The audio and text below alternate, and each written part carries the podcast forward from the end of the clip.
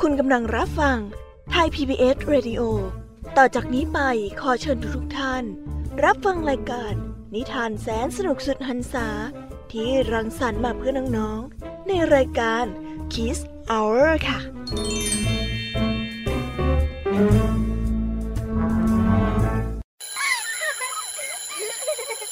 เรียนเลิกแล้วกลับบ้านพร้อมกับรายการ Kids Hours โดยวัญญาชยโย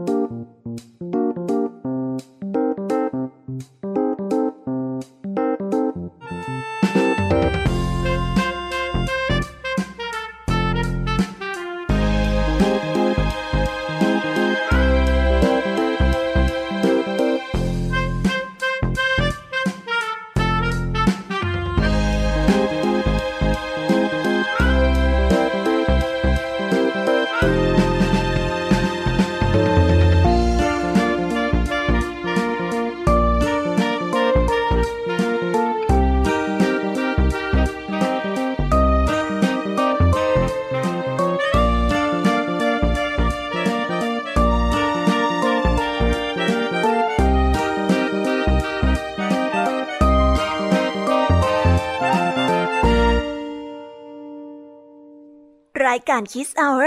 กลับมาพบน้องๆออีกแล้วจ้า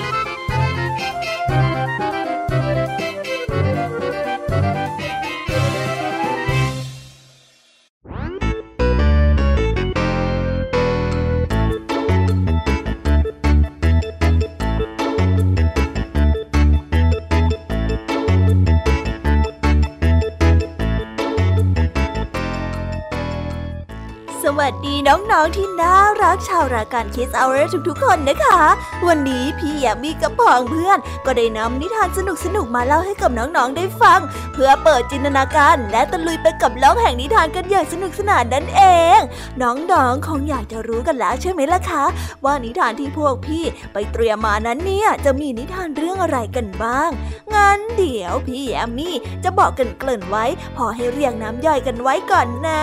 วันนี้คุณครูไหวใจดีก็ได้เตรียมนิทานคุณธรรมทั้งสองเรื่องมาเล่าให้กับน้องๆได้ฟังกัน ซึ่งในวันนี้คุณครูไหวก็ได้เตรียมนิทานเรื่องทำไมเต่าจึงมีกระดอง และต่อกันด้วยเรื่อง ทำไมหมากับแมวจึงไม่ถูกกันมาฝากพวกเรากันค่ะ ส่วนเรื่องราวจะสนุกสนานแค่ไหนเนี่ย ต้องไปรอติดตามพร้อม ๆ กันในช่วงของคุณครูไหวใจดีกันนะคะ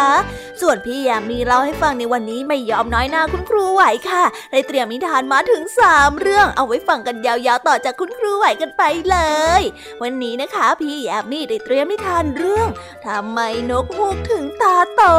และต่อกันด้วยเรื่องทำไมจิงโจ้ถึงมีหาง และปิดท้ายด้วยเรื่องคำอธิษฐานที่ยิ่งใหญ่ของเมอรี่ ส่วนเรื่องราวจะเป็นยังไงนั้น เราไปเตรียมตัวรับฟังพร้อมๆกันได้เลย กับเชื่องพี่ยามีเล่าให้ฟังกันนะคะ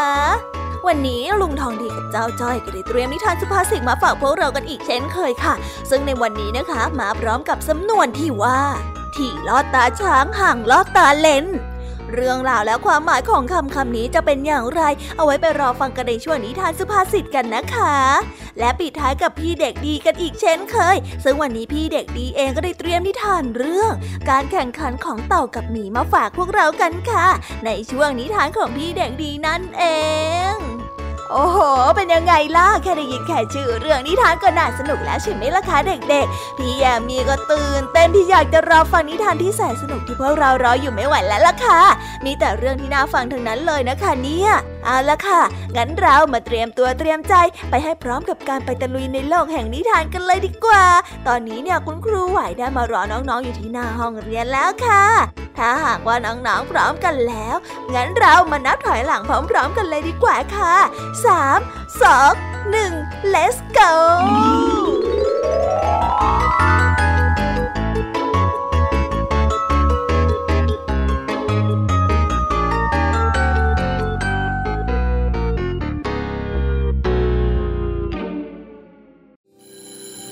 เอ๊ะ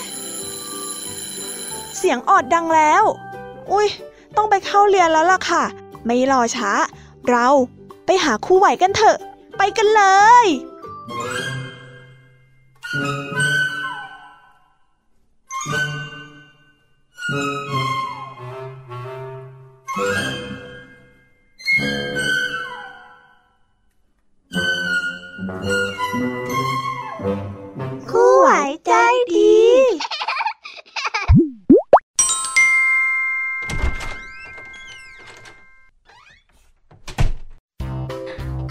วัสดีค่ะเด็กๆ กลับมาพบกับคุณครูไหวกันอีกแล้วนะคะ วันนี้ครูไหวมีนิทานมาเล่าให้ฟังสองเรื่อง ซึ่งในนิทานเรื่องแรกของคุณครูไหวนี้ มีชื่อเรื่องว่าทำไมเต่าจึงต้องมีกระดอง ส่วนเรื่องราวจะเป็นยังไงนั้น เราไปติดตามพร้อม ๆ กันได้เลยค่ะ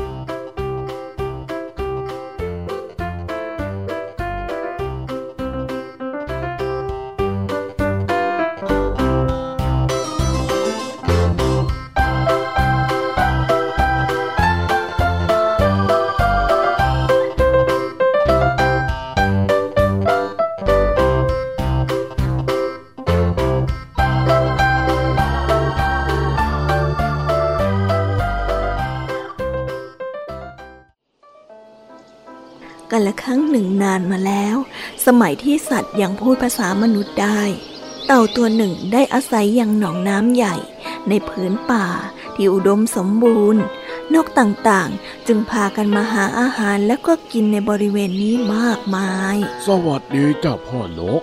มาหาปลากินเหรอจ๊ะ ใช่แล้ว แถวเนี่ยอุดมสมบูรณ์ดี มีปลาชุกชุมดีด้วย ข้าเนี่ยชอบจริง ฝ่ายเต่า เมื่อเห็นว่ามีนกนั้นบินมากินปลาในหนองน้ำทุกวัน มันก็ได้มีความทะเยอทะยาน อยากจะเหาะได้ เพื่อที่จะไปเที่ยวบนสวรรค์กับเขาบ้าง เต่าซึ่งรู้จักและเป็นเพื่อนกับนกอยู่แล้ว จึงได้พูดกับนกขึ้นไปว่า ฉันก็ว่าจริงอย่างที่พ่อนกว่านั่นแหละ แต่ว่าฉันยังไม่เห็นจะมีความสุขเลยจ้าๆเป็นอะไรไปเล่าพ่อเต่าทำไมเจ้าถึงไม่มีความสุข ไหนลองเล่าให้ฉันฟังบ้างสิ ฉันไม่รู้จะพูดอย่างไรดีอะ โอ้ยมัวแต่พูดโยกโยไม่รู้เรื่องกันพอดี เสียเวลาหากินของฉันนะพ่อเต่าเจ้านกก็ได้ถามต่อ คือมันอย่างนี้จ้าพ่อนก คืออะไรเล่าไหนลองบอกมาสิ ฉันใจร้อนอยากจะรู้เรื่องเร็วๆแล้วเนี่ย คือว่าฉันอยากอยากจะบินได้เหมือนพ่อนกนะจ้าเต่าจึงได้เริ่มเล่าเรื่องให้นกฟังถึงความทุกข์ในใจของตัวเองที่อยากจะบินได้เหมือนนกไปว่า ฉันอยากจะบินได้จ้าพ่อนก เจ้านกได้ฟังดังนั้นจึงได้ตอบออกมาว่าฮะอะไรนะ ลองพูดใหม่สิพ่อเต่า ก็ฉันอยากบินได้จริงๆนี่ อยากจะไปเที่ยวชมสวรรค์กับเขาสักที อยากจะรู้ว่ามันจะสวยงามสักแค่ไหนกันนะ ฉันอยากจะหัวเราะไอ้ฟันหลุดจริงๆ มีที่ไหนกันเต่าที่อยากจะบินได้เนี่ย ฝันเฟื่องแล้วนะเจ้าเต่าเอ๋ย เธอช่วยฉันหน่อยได้ไหมพ่อนก คงจะมีแต่เธอผู้เดียวเท่านั้นแหละที่จะช่วยฉันได้ เต่าพูดด้วยสีหน้าเอาจริงเอาจัง ฉันนี่นะเหรอที่จะช่วยแกได้นะ ใช่แล้วจ้ะพ่อนก เอาเอาช่วยก็ช่วย ก็เรามันเพื่อนกันนี่นะ มีอะไรให้ช่วยก็ช่วยกันไป ขอบใจมากจ้ะพ่อนก พ่อเต่าจะให้ฉันช่วยเหรอ ถ้าอย่างนั้นก็ช่วยไปหาปลามาให้ฉันกินก่อนสักสองตัวสิ ได้เลยจ้ะพ่อนก ปลาแค่สองตัว เดี๋ยวฉันคลานลงไปจับแค่แป๊บเดียวก็ได้แล้ว เจ้าเต่าได้รับคำว่าแล้วเจ้าเต่าก็ได้คลานต้วมเตียมลงไปในน้ำหายไปสักครู่ ก็ได้กลับขึ้นมาพร้อมกับปลาซิวสองตัว แล้วก็ได้พูดขึ้นว่า นี่เจ้าปลา กินให้อร่อยนะ แล้วก็ส่งปลาให้นก นกรับปลาซิวมากินอย่างอร็ดอร่อย พร้อมกับพูดไม่หยุดปากว่าอืมอืมอืมอร่อยจังเลยนะอืมขอบใจมากนะพ่อเต่า ฉันไปก่อนละ อ้าวไหนตกลงกับฉันว่าจะพาฉันบินขึ้นไปเที่ยวบนท้องฟ้ายังไงล่ะ เอาไว้วันหลังก็แล้วกัน วันนี้ฉันไม่ว่างซะแล้วล่ะว่าแล้วเจ้านกก็ได้บินจากไป ปล่อยให้เจ้าเต่านั้นนั่งเศร้าซอยพลางคิดในใจว่า ได้ ที่เองข้าไม่ว่า แต่ที่ข้าเองอย่าโวยก็แล้วกันเนาะ อยู่มาวันหนึ่ง มีนกกระสาตัวหนึ่งบินมายังหนองน้ำแห่งนี้ เพื่อที่จะมาหาป่ากิน เจ้าเต่านั้นด้วยความทะเยอทะยานยังไม่หมดที่จะอยากขึ้นไปเที่ยวบนท้องฟ้า เมื่อมันเห็นนกกระสามาถึง มันจึงได้รีบเข้าไปหานกกระสา พร้อมพูดขึ้นมาว่า เจ้านกกระสามาทำอะไรอยู่ที่นี่ฮะเจ้าเต่าก็ได้พูดขึ้น ฉันก็มาหาปลากินนะสิพ่อเต่า เอ๊ะ เจ้าพูดอย่างนี้ได้ยังไงกันฮะเจ้านกกระสาอ้าวทำไมล่ะพ่อเต่า ฉันเห็นนกตัวอื่นเขามากินปลาที่นี่กันทั้งนั้นนี่ นกกระสาถามด้วยความสงสัย ไม่ได้หรอก น้องน้ำแห่งนี้ ฉันเป็นคนที่ควบคุมอยู่ ถ้าหากว่าฉันไม่อนุญาต ใครก็จะมากินปลาที่นี่ไม่ได้ทั้งนั้น โถพ่อเต่า เราคนกันเองแท้ๆนี่นา ไม่น่าจะมีปัญหาใช่ไหมล่ะ นกกระสาได้ขอร้องทำไมจะไม่มีปัญหาล่ะ ในเมื่อฉันคุมอยู่ที่นี่หลายปีแล้ว ฉันยอมเป็นใหญ่อยู่ที่นี่โธ่พ่อเต่าเอ้ยสงสารฉันเถอะ ฉันหิวจะแย่อยู่แล้วเนี่ยพ่อเต่าต้องการอะไรตอบแทนก็บอกฉันเลยนะ แต่ฉันจะทำให้เจ้าเต่าได้ยินดังนั้นก็สุดแสนจะดีใจ จึงได้พูดขึ้นว่า เอาละเอาละเจ้านกกระสา ถ้าหากว่าเจ้าจะกินปลาของฉัน ฉันก็ไม่ว่าหรอกนะ แต่ว่ามีข้อแม้อย่างเดียว ที่เจ้าจะต้องช่วยข้า เจ้าพอจะรับฟังข้าหน่อยได้ไหม ว่ามาเลย ถ้าฉันพอจะช่วยได้ ฉันจะช่วยทันทีเลยล่ะ นกกระสายืนยัน คือว่าฉันอยากจะไปเที่ยวบนท้องฟ้าบ้างนะสิโถเอ้ยนึกว่าเรื่องอะไร เรื่องแค่นี้เอง สบายมากนะ นกกระสาได้พูด แล้วฉันจะขึ้นไปได้ยังไงกันล่ะ ฉันไม่มีปีกนี่นาง่ายนิดเดียวเลย พ่อเต่าก็เอาปากนั่นแหละ คาบขาฉันไว้ แล้วฉันก็จะพาบินไปเที่ยวได้สบายเลย แต่มีข้อแม้ว่า ห้ามพ่อเต่าอ้าปากพูดเป็นอันขาดทำไมล่ะเจ้านกกระสาโถพ่อเต่าทำไมเจ้าถึงฉลาดน้อยอย่างนี้ล่ะ ถ้าหากว่าพ่อเต่าอ้าปากพูด เจ้าก็ตกลงมานะสิ ไม่น่าถามเลย เออ จริงแฮะ ฉันนี่ไม่น่าถามโง่ๆเลยนะ ฉันสัญญาว่าจะไม่พูดนะ ขึ้นไปแล้วฉันจะชมเฉยๆก็แล้วกัน ดีแล้วล่ะจะได้ปลอดภัยพูดจบ นกกระสาก็ได้พาบินไปในท้องฟ้า บินวนเวียนไปวนเวียนมา ผ่านภูเขาต้นไม้และดอกไม้ที่สวยงามมากมาย นกกระสาก็ได้ชวนพูดพ่อเต่าเป็นยังไงบ้างล่ะ สนุกไหมเจ้าเต่าก็อยากจะพูด แต่ก็พูดไม่ได้ ได้แต่ขยับปากงึกงึกงักงักจนกระทั่งนกกระสานั้นได้พาบินนานเลยทีเดียว จนเจ้าเต่าเมื่อยล้า แต่ก็บอกไม่ได้ เพราะว่าพูดไปเดี๋ยวก็ตกลงข้างล่างนกกระสานั้นได้บินไปเรื่อยๆ จนกระทั่งเต่านั้น ทนความเมื่อยล้าไม่ไหวแล้ว จึงได้กัดเข้ากับขาของนกกระสาเข้าเต็มแรง โอ้ย กัดขาฉันทำไมเล่า เจ็บนะเนี่ย นกกระสาได้ตะโกนด้วยความตกใจแล้วก็สลัดขาอย่างเต็มแรง เต่านั้นไม่ทันได้ระวังตัวก็เดี๋ยวร่วงตกลงมายังพื้นดินเผอิญที่ที่ตกลงมานั้นเป็นหินทำให้กระดูกของเจ้าเต่านั้น กระเด็นออกมานอกเนื้อหมด โอ้ยเจ็บจะตายอยู่แล้ว เจ้านกกระสานะเจ้านกกระสาทำฉันได้ลงคอ ดูสิ กระดูกฉันกระเด็นออกมานอกเนื้อหมดเลย แล้วนี่ฉันจะทำยังไงดีล่ะเจ้าเต่าร้องด้วยความเจ็บปวด นับตั้งแต่นั้นจนบัดนี้ กระดูกของเจ้าเต่ายังคงอยู่นอกเนื้อที่เราเรียกว่ากระดองนั่นเอง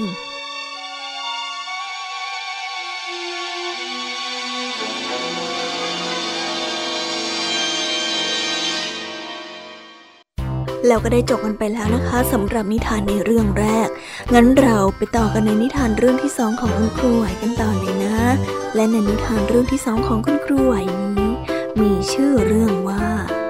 ทำไมหมากับแมวจึงไม่ถูกกัน ส่วนเรื่องราวจะเป็นยังไงนั้น เราไปฟังพร้อม ๆ กันได้เลยค่ะ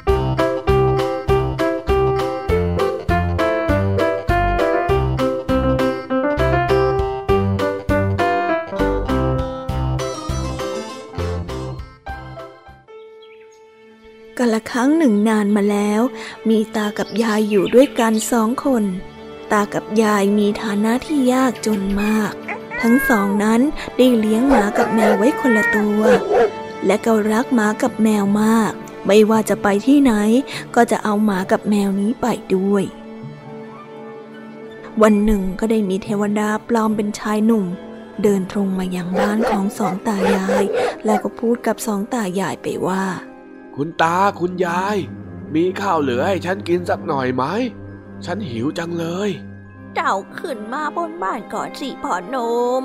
ข้าวในหม้อยังไม่เหลืออยู่นิดหน่อย ยายกะว่าจะเก็บไว้กินตอนกลางวันนะลูก แต่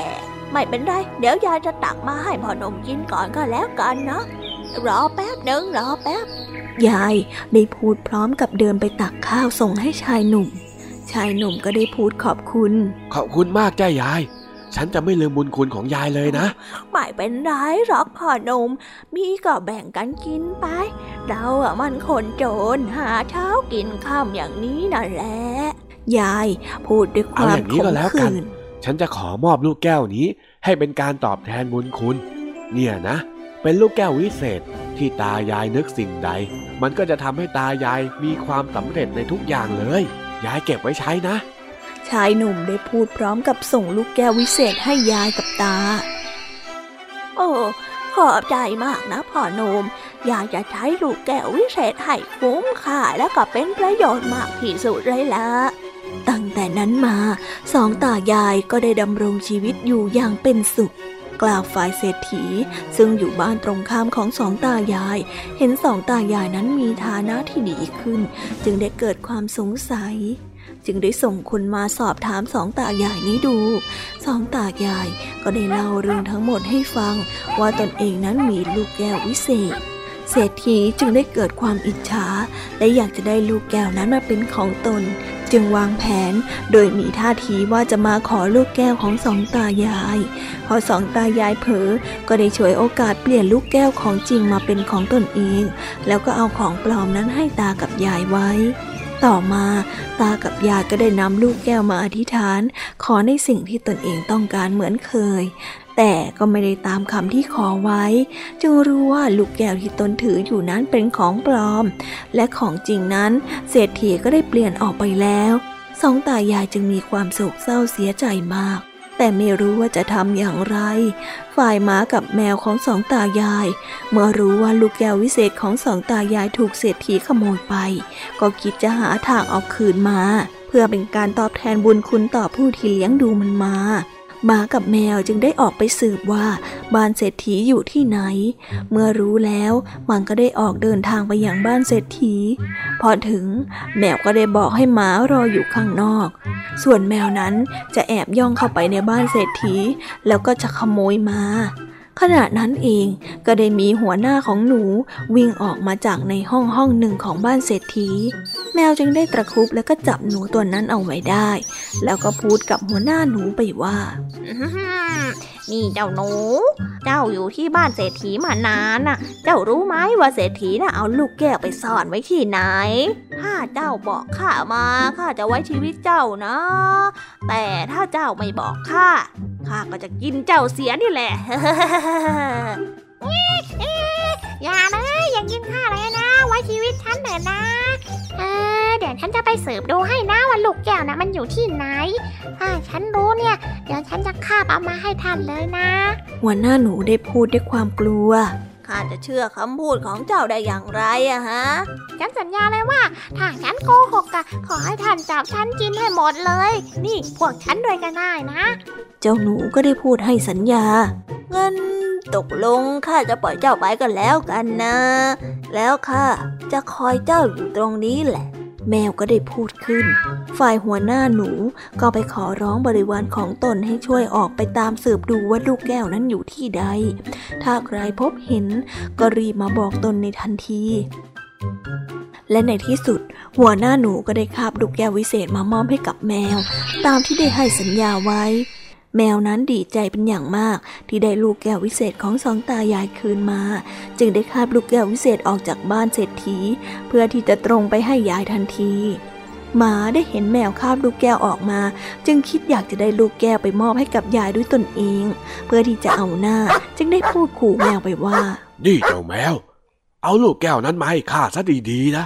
ยาให้ข้าต้องออกแรง ไม่อย่างนั้นข้ากัดเองตายแน่ ส่งลูกแก้วมาเร็วเอาเอาไปเลย เอ็งคาบไว้ให้ดีก็แล้วกัน เจ้าแมวได้พูดพร้อมกับนำลูกแก้วไปให้หมาหมาเมื่อได้ลูกแก้วแล้ว ก็ได้คาบลูกแก้วนั้นวิ่งนำหน้าแมวไปมามาถึงแม่น้ำสายหนึ่งหมาก็ได้นึกกระหยิมยิ้มย่อง เพราะว่ามีเพื่อนเป็นจระเข้ที่รักมากอาศัยอยู่ที่แม่น้ำสายนี้ พอดีหมาได้เหลือบไปเห็นเพื่อนจระเข้ก็ได้พูดขึ้นมาว่าๆเจ้าระเข้เพื่อนรัก พาข้าไปส่งฝั่งโน้นหน่อยสิโอ้สบายมาก ขึ้นมาบนหัวข้าได้เลย แต่นั่งให้ดีหน่อยก็แล้วกันนะ จระเข้ได้บอกหมาก็ขึ้นไปนั่งบนหัวของจระเข้จระเข้ก็ได้ว่ายน้ำไป ขณะที่ใกล้จะถึงทฝั่นงเอาหน่นั้อยนนะหมาก็ได้ยวเกิดจะปวดท้องขึ้นมาถึฝั่อย่างกระทันหัน จึงได้บอกเพื่อนจระเข้ว่าแล้วเร็วๆเข้าสิ ฉันปวดท้องจนทนไม่ไหวแล้วนะเนี่ย แต่หมานั้นทนไม่ไหว จึงได้ถ่ายท้องรถหัวจระเข้แล้วลูกแก้วที่หมานั้นคาบเอาไว้ ก็ได้ล่วงหล่นลงน้ำทันที พอดีก็ได้ถึงฝั่ง หมาก็ได้กระโดดขึ้นฝั่ง ส่วนจระเข้นั้นโกรธเพื่อนมากที่ถ่ายรถหัวของตน จึงได้ติดเป็นก้อนขี้หมาอยู่ที่จมูกของจระเข้ทุกวันนี้ กล่าวถึงแมวอยู่อีกฝั่งหนึ่ง ยังข้ามน้ำมาไม่ได้ แล้วก็ได้มองเห็นเหตุการณ์ตลอดเวลาว่า ลูกแก้วนั้นได้ตกลงไปในน้ำจึงคิดหาทางที่จะเอาลูกแก้วนั้นคืนมา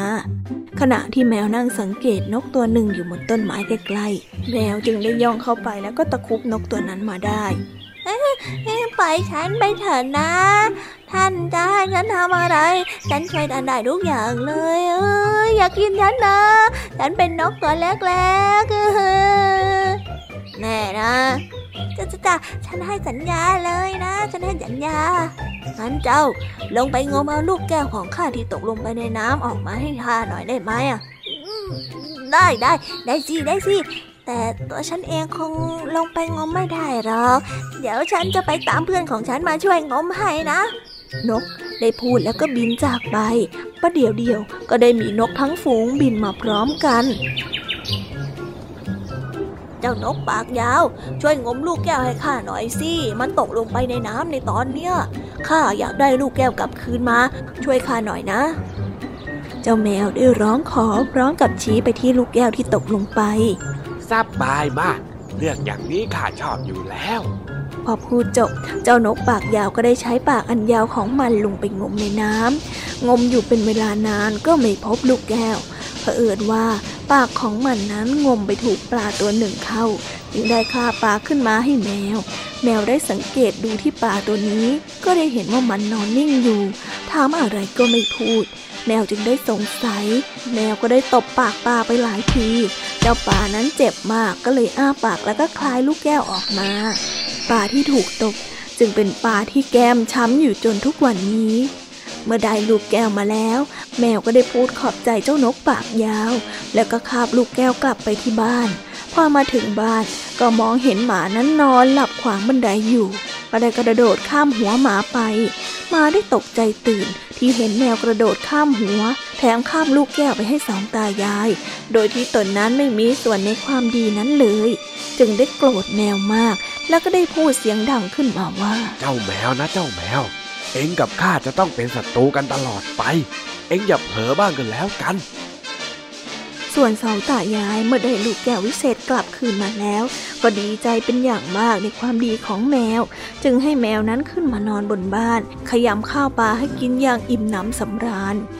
ส่วนหมานั้นได้เลี้ยงไว้ใต้ทุน ให้กินน้ำข้าวและเกษตรอาหารที่เหลือ หมากับแมวจึงไม่ถูกกันนับตั้งแต่นั้นจนถึงทุกวันนี้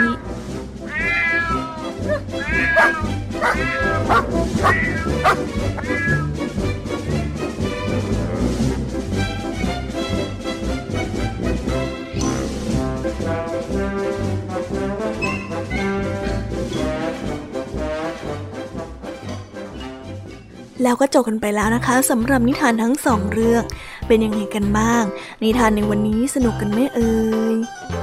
อย่าลืมนำข้อคิดที่ได้จากการรับฟังนิทานไปปรับใช้กันในชีวิตประจำวันกันด้วยนะ และนี่แหละค่ะ ก็เป็นนิทานพื้นบ้านที่รู้ถึงความเป็นไปเป็นมาของสัตว์ต่างๆ ถ้าเด็กๆ อยากรู้ว่าในวันพรุ่งนี้ ครูไหวจะนำนิทานเรื่องอะไร หรือว่านำความเป็นมาเกี่ยวกับสัตว์อะไรมาฝากกัน ก็อย่าลืมมาฟังกันอีกนะคะ และวันนี้ก็หมดเวลาของคุณครูไหวกันลงไปแล้วค่ะ ครูไหวก็ต้องขอส่งต่อเด็กๆ ให้ไปฟังนิทานในช่วงต่อไป กับช่วงพี่ยามีเล่าให้ฟังกันเลยนะคะสำหรับวันนี้ครูไหวก็ต้องขอตัวลากันไปก่อนแล้วค่ะบ๊ายบาย สวัสดีค่ะ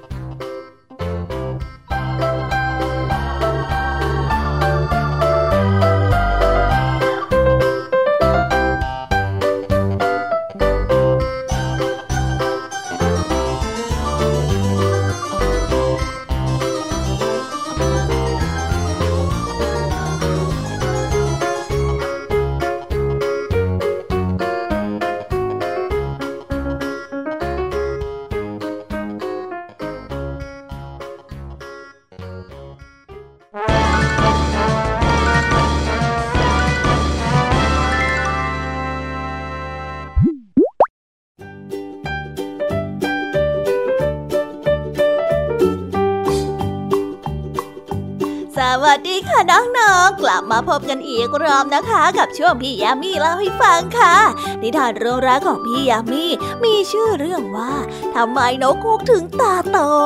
ส่วนเรื่องราวจะเป็นยังไงนั้น เราไปฟังกันเลย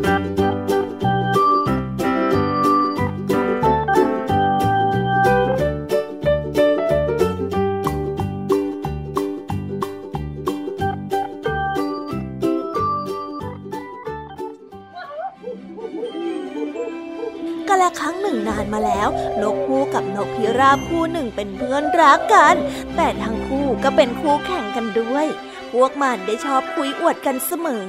นกโฮกอะมีสายตายาวกว่านกพิราบ แล้วก็สายตาดีกว่านกพิราบด้วย นกฮูกได้คุยอวดอ้างนกพิราบบินเก่งกว่า นกพิราบก็ได้ตอบโต้ไป อุ้ย นกฮูกอะหูดีกว่า นกฮูกก็ไม่ยอมได้คุยโวทับถมไป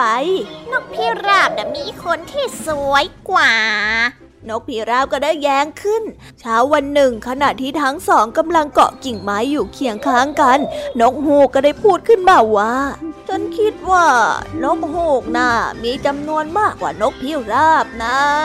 ไม่จริงอะนกพิราบเยอะกว่าตั้งค่ะ งั้นฉันขอท้าให้ลองนับจำนวนดู เอาไหมอะ ได้เลยได้เลย นกฮูกก็ได้เห็นด้วย เราต้องหาสถานที่ที่มีต้นไม้เยอะๆจากนี้ไปหนึ่งสัปดาห์ เราไปนับกันที่ป่าใหญ่ จะได้มีเวลาบอกให้นกทุกตัวรู้ด้วย นกพิราบได้พูดไป ตลอดทั้งสัปดาห์ นกฮูกกับนกพิราบก็ได้บินไปทั่วทุกสารทิศเพื่อที่จะบอกนกทั้งหลาย ให้ไปที่ป่าใหญ่ แล้ววันนั้นก็มาถึงพวกนกฮูกได้มาถึงป่าก่อน มันดูราวกับว่าต้นไม้ทุกต้นเต็มไปด้วยนกฮูกที่กำลังส่งเสียงร้องฮูกฮูกฮูกเพื่อที่จะทักทายกัน ส่วนนกฮูกนั้นมีจำนวนมากมายเหลือเกิน นี่ยิ่งทำให้เจ้านกฮูกแน่ใจว่า พวกมันจะต้องมีมากกว่านกพิราบเป็นแน่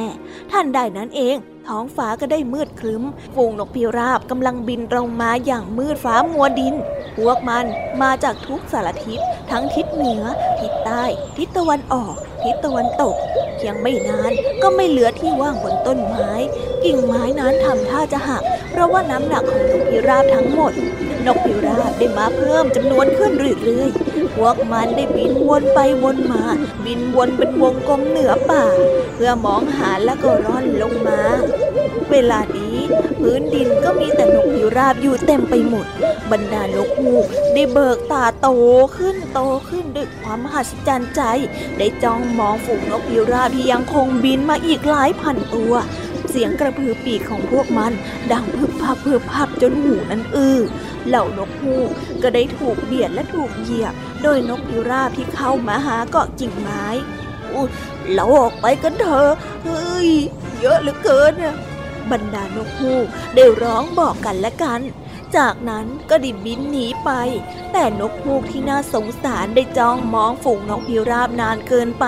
จนกระทั่งดวงตาของพวกมันนั้นเบิกกว้างออก นับจากวันนั้นเป็นต้นมา นกฮูกจึงได้มีตาที่โต แล้วก็หลบซ่อนตัวในตอนกลางวัน เวลาที่พวกนกพิราบนั้นได้ออกหากิน โดยนกฮูกจะออกหากินในเวลากลางคืนเพียงเท่านั้น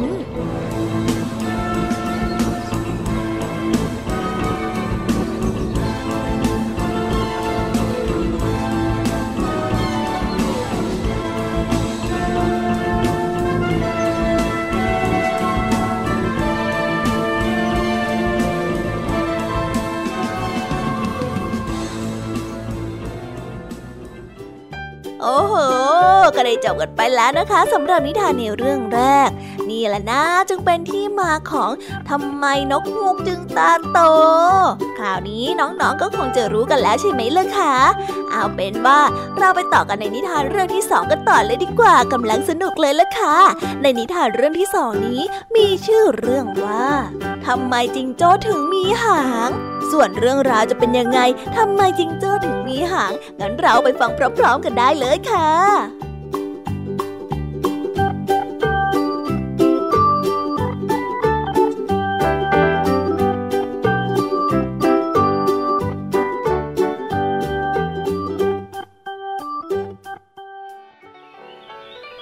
กาละครั้งหนึ่ง มีจิงโจ้กับตัววอมแบตอาศัยอยู่ด้วยกันในกระท่อม สมัยนั้นจิงโจ้ไม่มีหาง และตัววอมแบตนั้นก็มีหัวที่กลมมากพวกมันจึงดูแตกต่างจากที่เป็นอยู่ในทุกวันนี้ ถึงแม้ว่าทั้งสองจะมีความสุขที่ได้อยู่รวมกัน แต่จิงโจ้นั้นชอบนอนข้างนอก ส่วนวอมแบตนั้นชอบนอนในกระท่อมมากกว่า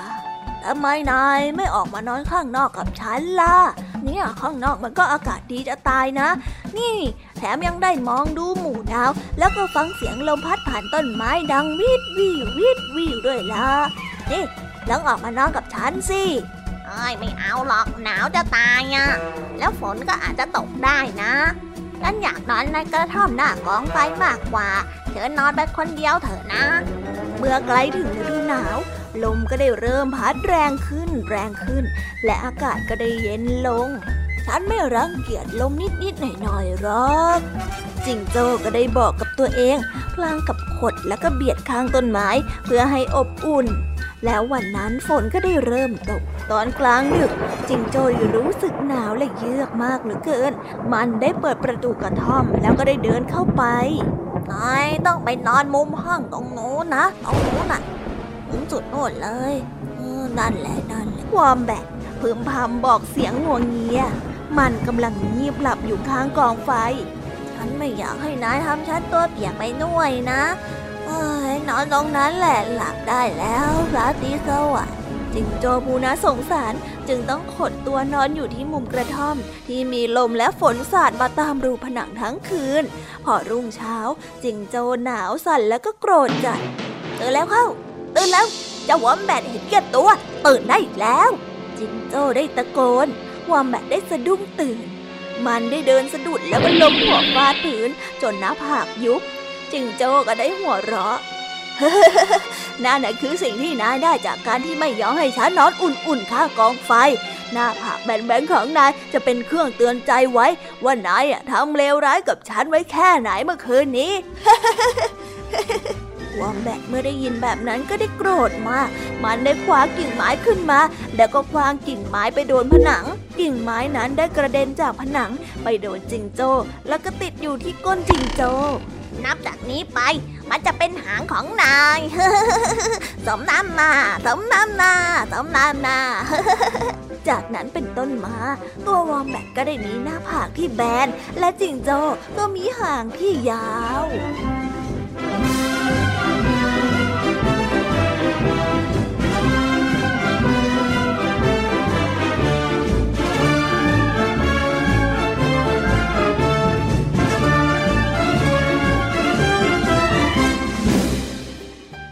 แล้วก็จบกันไปแล้วนะคะสำหรับนิทานในเรื่องที่สองเป็นยังไงกันบ้างล่ะคะน้องๆ สนุกกันหรือเปล่าเอ่ยอ่าถ้าสนุกเนี่ยงั้นเราไปต่อกันในนิทานเรื่องที่สามของพี่แยมมี่กันเลยดีกว่าไหมคะ ในนิทานเรื่องที่สามนี้ มีชื่อเรื่องว่าคำอธิษฐานที่ยิ่งใหญ่ของเมอรี่ ส่วนเรื่องราวจะเป็นยังไงนั้น เราไปฟังพร้อมๆกันเลยค่ะ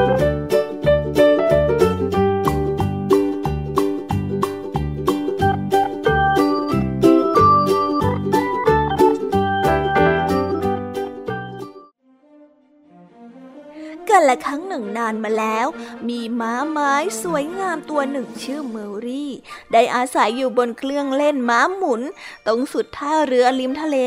แต่เมอรี่ไม่ใช่ม้าไม้ธรรมดาธรรมดา ทุกวันจะมีผู้คนแวะมา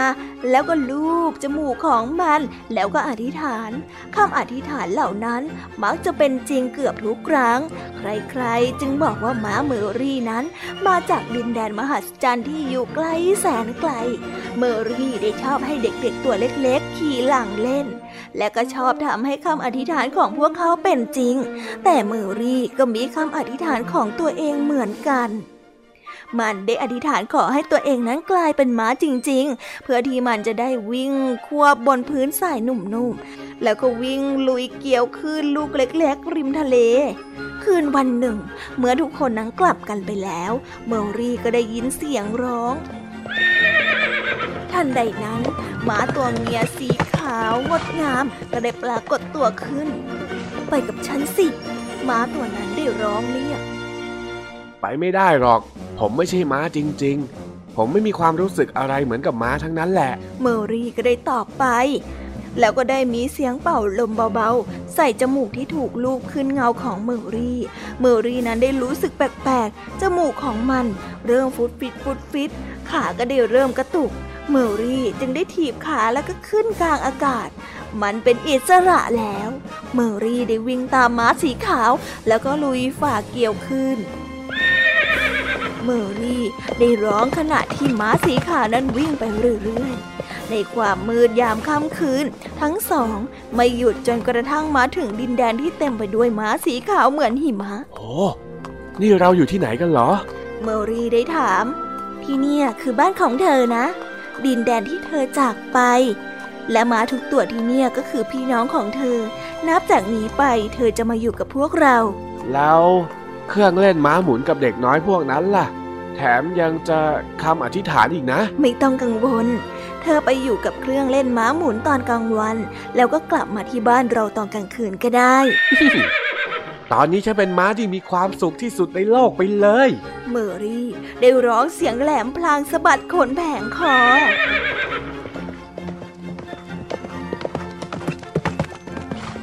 แล้วมันก็ได้ใช้ชีวิตอย่างมีความสุขแบบนี้ตลอดไป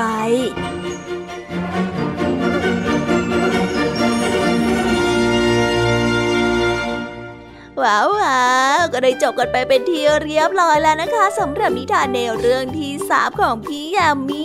เป็นยังไงกันบ้างล่ะค่ะน้องๆสนุกกันหรือเปล่าเอ่ยแต่ยังไม่หมดแต่เพียงเท่านี้นะ ยังเหลือเรื่องราวของนิทานสุภาษิตและเด็กดีอีกเพียบเลยล่ะค่ะน้องๆถ้าอย่างนั้นพี่ยามีก็ต้องขอส่งต่อน้องๆ ให้ไปพบกับเจ้าจ้อยและก็ลุงทองดีกันในช่วงนิทานสุภาษิตกันเลยนะคะสำหรับตอนนี้พี่ยามีก็ต้องขอตัวไปพักผ่อนแป๊บหนึ่งนะคะเดี๋ยวกลับมาพบกันใหม่ในช่วงท้ายรายการค่ะสำหรับตอนนี้ไปหาลุงทองดีกับเจ้าจอยกันเลย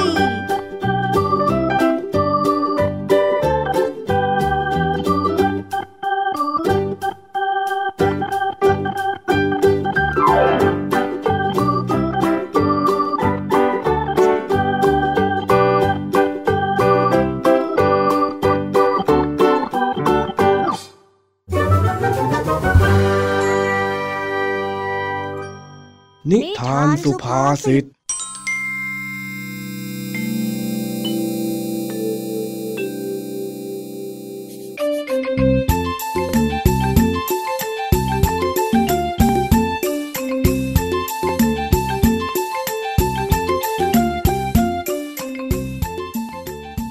จากมีข่าวว่าฝนจะตกหนักส่งท้ายปี และหลังคาบ้านของลุงทองดีก็เก่ามากแล้ว วันนี้ลุงทองดีกับเจ้าจ้อย เลยช่วยกันซ่อมหลังคาบ้าน โดยที่ลุงทองดีนั้น ปีนขึ้นไปบนหลังคา เพื่อเอากาวไปหยอดรูรั่ว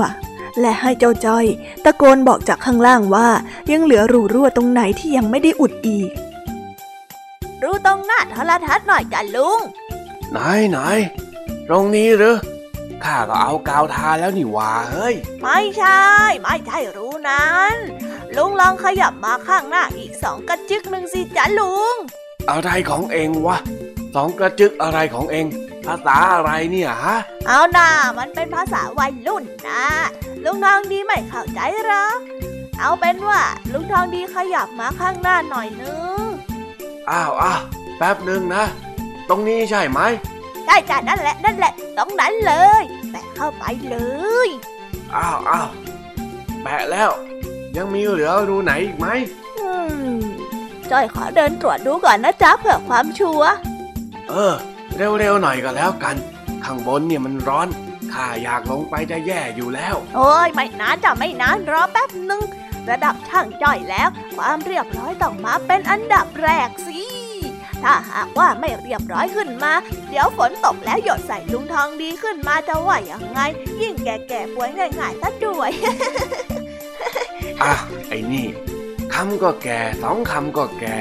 เดี๋ยวข้าจะลงเอากาวไปป้ายปากไอ้ไงเงียบสักพักหนึ่งนะเดี๋ยวเถอะเฮ้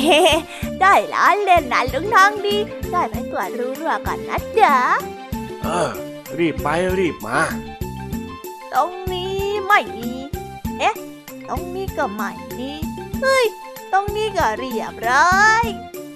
หลังจากที่เจ้าจ้อยได้เดินเข้าไปตรวจรูรั่วของหลังคาบ้าน เสร็จแล้วก็ได้เดินออกมาเรียกให้ลุงทองดีลงมาจากหลังคา เรียบร้อยแล้วจ้ะลุงทองดี ลงมาลงมาลงมาพักผ่อนให้ชื่นใจก่อนจอยเอาน้ำเย็นๆมาให้ลุงทองดีกินแล้ว ลงมาลงมาอ้ามาสิขอน้ำข้ากินหน่อยเถอะ ข้างบนน่ะร้อนจะแย่ เฮ้ย ลงมาก่อนเดี๋ยวแข้งและขาหักขึ้นมาจะทำยังไง อะ นี่เลยจ้ะ กินให้หายร้อนเลยนะจ๊ะ ว่าแต่เอ็งตรวจดูเรียบร้อยแน่นะแน่สิลุง นี่จ้อยเลยนะ เออ ดีแล้ว นี่ถ้าหากว่ากรมอุตุเขาไม่เตือนว่าจะมีฝนตกหนักข้าก็คงไม่มาซ่อมหลังคาให้เหนื่อยแบบนี้หรอกเนี่ย ซ่อมไว้น่ะดีแล้วลุง ถึงจะไม่ซ่อมวันนี้เดี๋ยววันหน้าก็ต้องซ่อมอยู่ดีถูกจ้ะเออ พูดมีเหตุผล ว่าแต่เอ็งตรวจดูเรียบร้อยแล้วแน่นะข้าละกลัวจะเข้าอีหลอบทีลอดตาช้างห่างลอดตาเลนซะจริง ๆ ไว้ใจคนอย่างเอ็งตรวจเนี่ย มันจะใช้ได้ไหมเนี่ย เรียบร้อยสิลุงปะโถว่าแต่ลุงพูดอะไรนะหลอดหลอดๆจ้อยบอกว่าไม่มีรูรั่ว มันจะมีอะไรหลอดได้ยังไงเล่า ข้าบอกว่ากลัว กลัวความรอบคอบของเองนี่แหละ มันจะเหมือนกับสำนวนที่ว่า ทีลอดตาช้างห่างลอดตาเลนที่หมายความว่า ดูเหมือนจะรอบคอบทีท่วน แต่พอเอาเข้าจริงก็ไม่รอบคอบจริงจัง เข้าใจไหม โอ้ยลุง จ้อยจะพูดอีกครั้งนะ ว่าจ้อยนะตรวจดูทุกตารางนิ้วแล้ว ไม่มีทางรั่วแน่นอน จ้อยเอาหัวจ้อยเป็นประกันเลย เออ เองกล้ายืนยันขนาดนี้ข้าก็สบายใจ ว่าแต่ลุงทองดี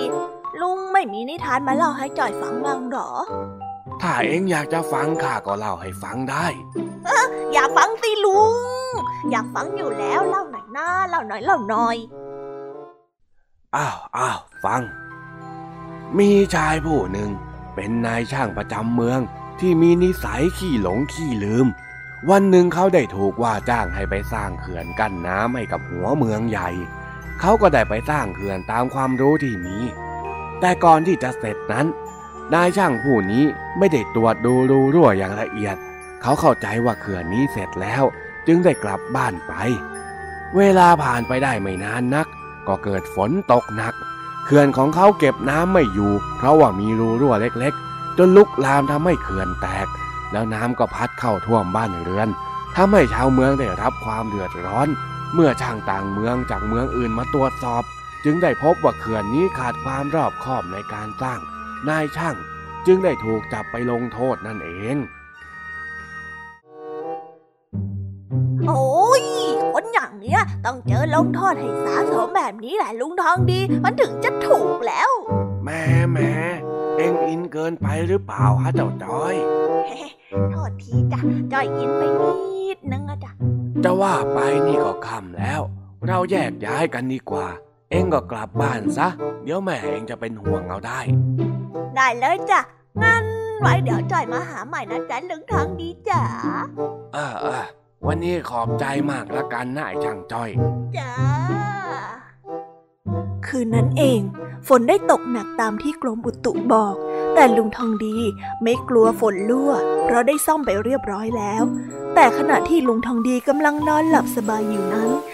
จู่ๆก็มีน้ำหยดลงมาใส่หน้าของลุงทองดีเอ้ยอะไรวะเนี่ย เออเฮอชัดเลย ไอ้จ้อย ไหนบอกว่าตรวจดูครบแล้วปัดโธข้าต้องมาตื่นกลางดึกอีกสิเนี่ย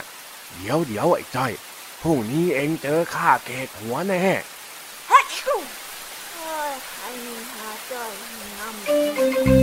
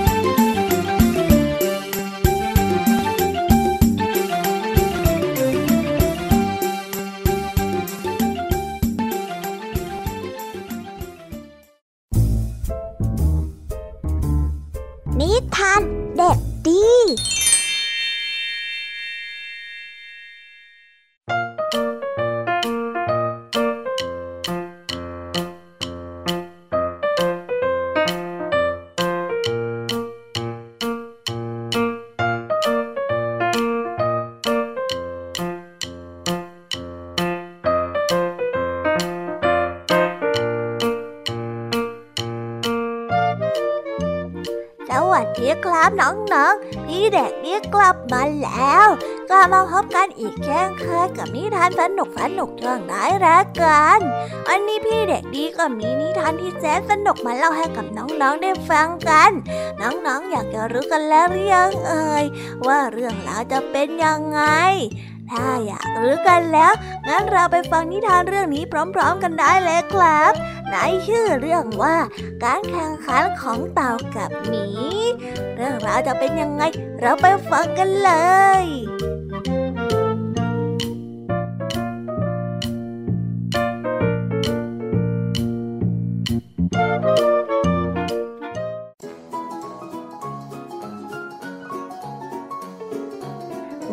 มีตัวหนึ่ง เดินเล่นอยู่ใกล้สระน้ำที่เย็นจัด จนได้กลายเป็นน้ำแข็ง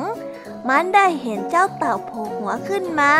จากรูบนน้ำแข็งนั่น เจ้าหมีได้ร้องทักทาย อรุณสวัสดิ์คุณเชื่องช้า เจ้าเต่าก็ได้ถามทำไมนายถึงเรียกฉันว่าเชื่องช้าล่ะ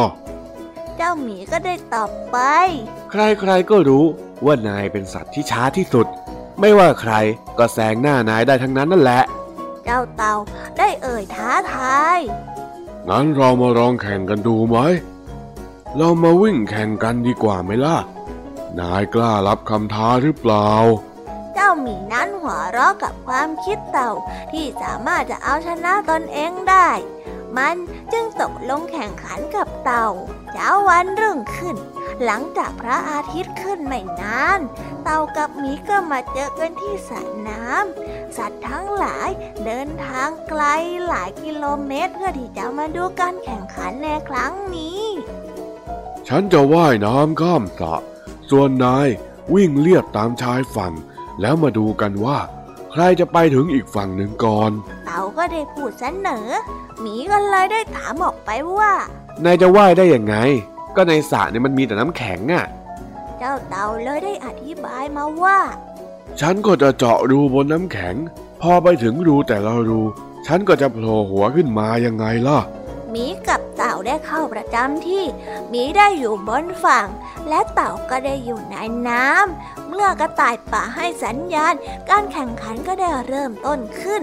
หิมะได้ปลิวฟุ้ง เท้าของหมีขณะที่มันวิ่งออกไปอย่างรวดเร็วในขณะเดียวกัน เต่าก็ได้มุดลงไปใต้น้ำแข็งเพียงเดียวเดียว หัวมันก็ได้โผล่ขึ้นมาที่รูต่อไป เร็วเข้าเจ้าหมี เร็วเข้าเจ้าหมี ฉันแซงหน้านายอีกแล้วนะ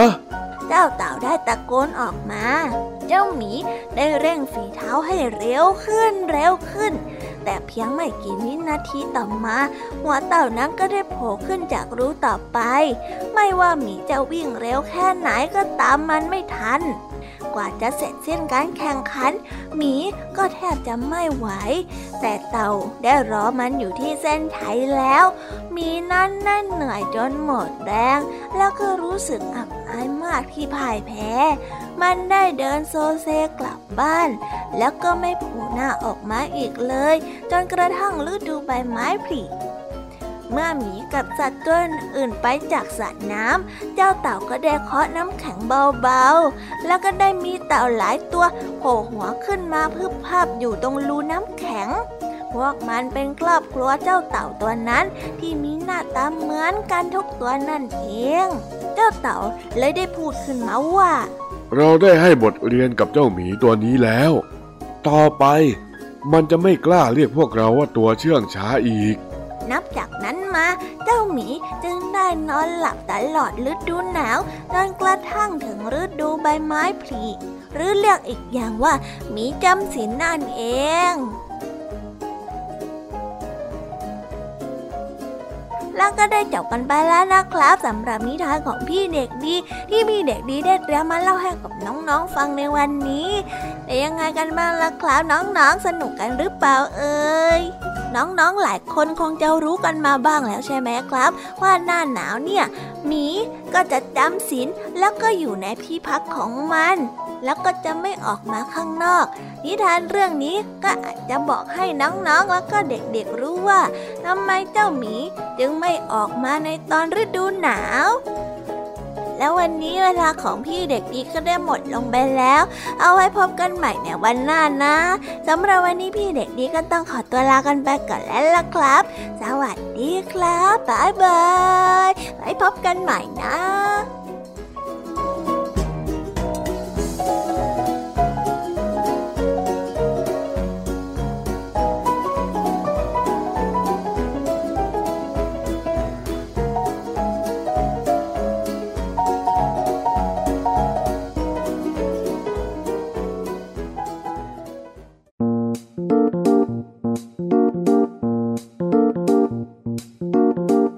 แล้วก็ได้เดินทางมาถึงช่วงสุดท้ายของรายการกันจนได้นะคะ เป็นยังไงกันบ้างเอ่ยฝั่งนิทานสนุกไหม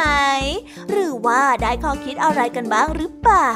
สำหรับนิทานที่พี่ยามีและผองเพื่อนได้นำมาเล่าให้กับน้องๆฟังกันในวันนี้ ล้วนแล้วแต่เป็นนิทานที่สร้างเสริมจินตนาการ และสอดแทรกจินตนาการให้กับน้องๆ ในส่วนของข้อคิดนั้นก็ได้บอกไว้ในเบื้องต้นตอนที่จบเรื่อง แต่พอมาถึงช่วงท้าย พี่ยามีก็จะปล่อยให้น้องๆได้สรุปกันเองว่าข้อคิดที่ได้จากการรับฟังไปในวันนี้มีอะไรบ้างพี่ยามีเชื่อนะว่าทุกๆคนเนี่ยต้องคิดไม่เหมือนกันแน่ๆ ถ้าหากว่าไม่เชื่อน้องๆลองไปถามเพื่อนๆที่โรงเรียนในวันพรุ่งนี้ดูก็ได้ค่ะ ไม่แน่นะน้องๆอาจจะเห็นมุมมองที่ต่างออกไป ที่เพื่อนคิดไม่เหมือนเราก็ได้ สำหรับใครที่มาฟังนิทานในช่วงเริ่มรายการไม่ทัน ก็สามารถไปรับฟังย้อนหลังได้ที่เว็บไซต์ thaipbsradio.com หรือจะไปโหลดแอปพลิเคชัน Thai PBS Radio มาไว้ฟังในโทรศัพท์มือถือ เพื่อไม่ให้พลาดช่องทางในการรับฟังนิทานสนุกๆจากรายการ Kiss Hour และสำหรับวันนี้ก็หมดเวลาของรายการ Kiss Hour กันแล้ว เอาไว้พบกันใหม่ในเวลาดีๆ ทุกช่วง5โมงเย็น อย่าลืมกลับมาเจอกันนะสำหรับวันนี้พี่ยามีและก็พ่องเพื่อน คงต้องขอกล่าวคำว่าบายบาย ไว้เจอกันนะ